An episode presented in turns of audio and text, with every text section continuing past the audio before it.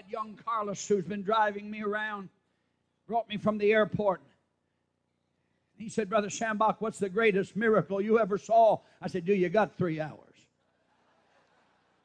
And I gave him the short version of it. And this is when I be, believe that God opened the veil and allowed me to look into the future. We were in Birmingham, Alabama, when I was with Brother Allen, and a woman brought a little boy in four years of age who was born with twenty-six diseases. He had no male organs on his body. He was born blind and deaf and dumb. His tongue hanged out of his mouth and lay on his chin. Both arms and legs were twisted together and matted together. The elbows penetrated into his little tummy. His knees touched the elbows, and he had no feet. Clubs, you don't put shoes on clubs, you put shoes on feet. The mother brought that child in. I wrote the card out.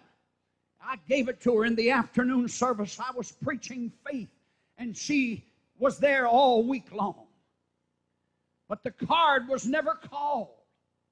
Sometimes we get in too big of a hurry. We run into church, quick preacher, lay hands on me. Bible says lay suddenly, lay hands suddenly on no man. Some people need to sit down and hear the Word of God preached. And they need to get those preconceived opinions and them doctrines of devils that they have in their, in their brain. And they need to hear the unadulterated Word of God, that God's not dead, but He's alive. And He's the same today as He was yesterday. That woman sat there with that boy three services a day. She came from another city like you did.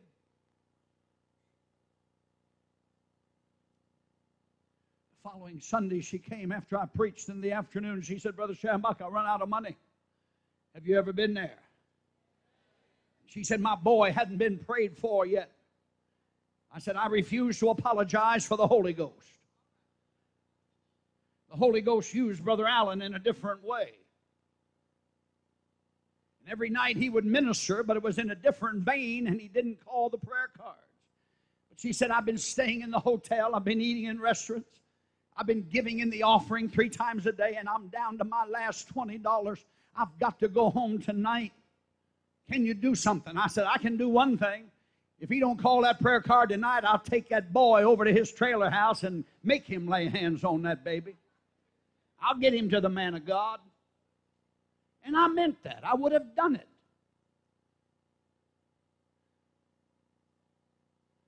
I, I was leading the singing that night. Introduced Brother Allen, and he popped out on the stage. And he said, we're going to receive an offering tonight quickly. It's going to be an offering of faith.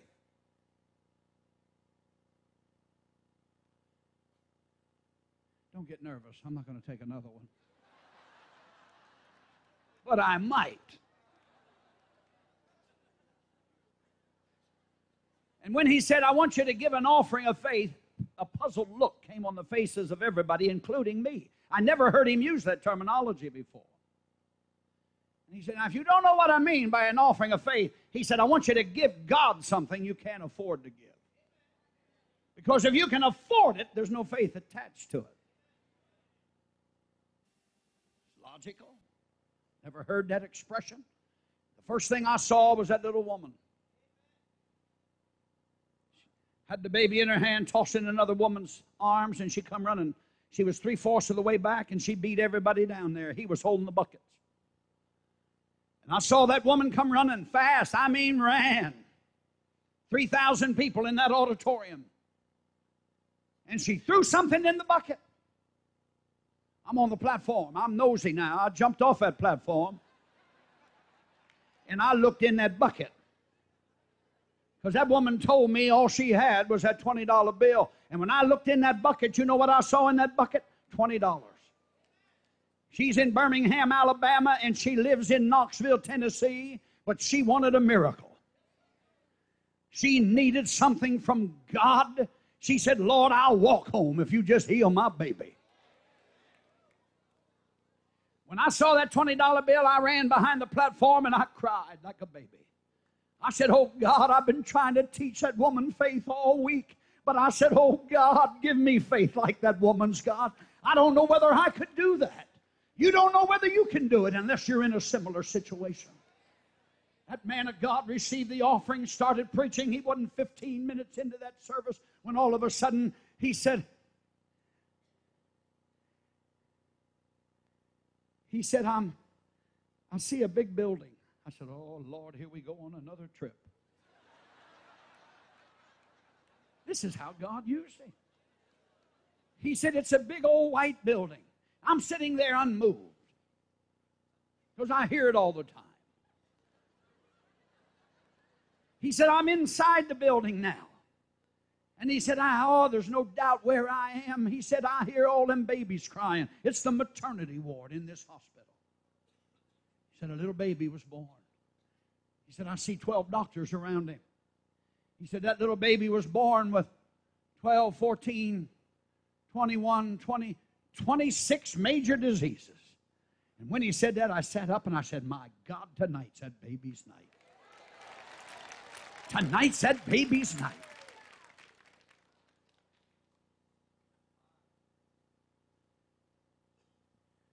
He said, the doctor said the baby wouldn't live to see its first birthday. But he said, the doctor's wrong. He said, that baby's approaching four. He said, I see mother stuffing a suitcase. She's going on a trip. Another lady's with her. Put the baby in a bassinet. It's in the back seat of an old Ford. He said, I see the Tennessee-Alabama border. He said, that car's pulling in on the parking lot. He said, lady, you're here tonight. Bring me your baby now. God's going to give you twenty-six miracles. Now. Woo! Not tomorrow, Benny. Now. God's going to give you twenty-six miracles. That little woman brought that baby. Four years of age, put it in the man of God's hands, and he started to walk back and forth on that platform. I leaped from my seat and walked with him. three thousand people stood to their feet. He said, I want everybody to close your eyes and pray with me. I said, not me, mister. I'm going to watch this one. I've been waiting all week for this. And don't you all look so sanctified. You're just like I am. You want to see something, too. And I'm standing there right next to him, and the first thing I saw was that tongue laying on the chin, snapped like a rubber band, and it went in his mouth for the first time in four years. Those little blind eyes, you didn't know whether they were blue or brown or what color they were because it was nothing but milky, solid milk. You knew the boy was blind, couldn't see, but I saw two whirlpools in those eyes. And all of a sudden, you could see brand new blue eyes coming through the milky-colored condition. Are you listening to me? I'm talking about a God that's not dead, but a God that's alive. Hallelujah! Thank God for His anointing.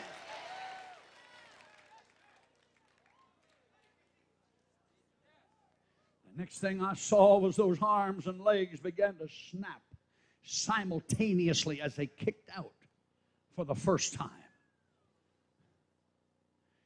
Standing there in front of those people, there's no shoes on clubs. Those clubs were there. But I saw God create feet on that little boy's legs. I saw, I used to buy my children, we used to buy them silly putty when they were kids. I don't know whether they have that now or not, but they used to make things out of that stuff. And it just looked like God was using silly putty to put a foot on the end of that boy's body. People's hands were raised. Some were fall, fallen under the power. Some that didn't go down fell down. I mean, you were, we knew we were in the presence of an awesome God. Faith had nothing to do with this. This was God working in the midst of His people. This was a sovereign act of God. Mama's standing over here on this side of the platform with her hands raised, tears streaming down her face. He put the child down. This boy never saw his mama, never spoke, never walked, never talked. And when he put that boy down, he took his first little steps. And when he saw mama, he ran after her. I'm running after him. He leaped into his mama's arms, wrapped his arms around her, and I heard him say his first words, Mama, Mama, Mama, Mama, Mama.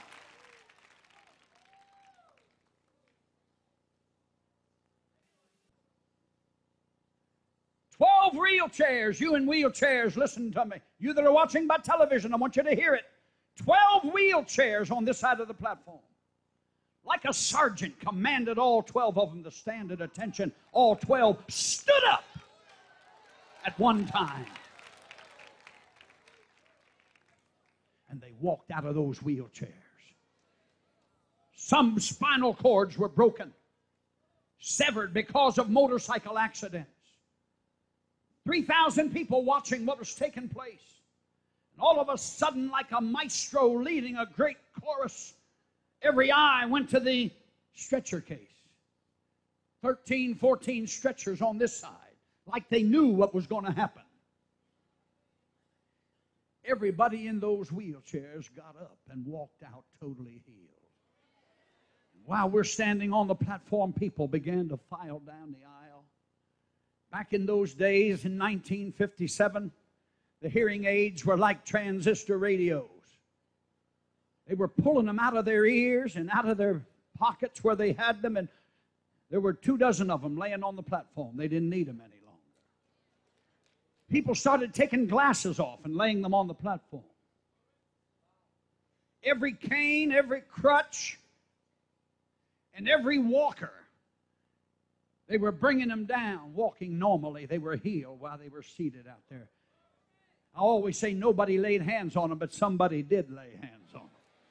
It was the nail-scarred hand of Calvary that night. Can you shout amen? Hallelujah. I said hallelujah. Here comes a half a dozen people with different parts of the congregation, six white canes with six inches of red at the bottom, totally blind, and their eyes popped open. Women lost four and five dress sizes when tumors just disappeared. Every person in the building was healed.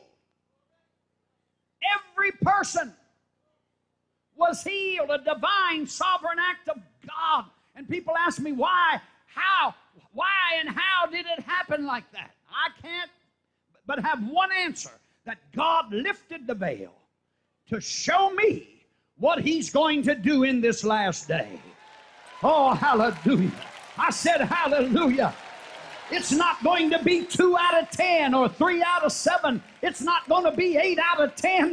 But I believe we're living in the day when everybody's going to get healed by the power of God. No man will take glory for it, but it'll be God working through his people. You are the anointed ones of God. Can you raise your hands and shout amen?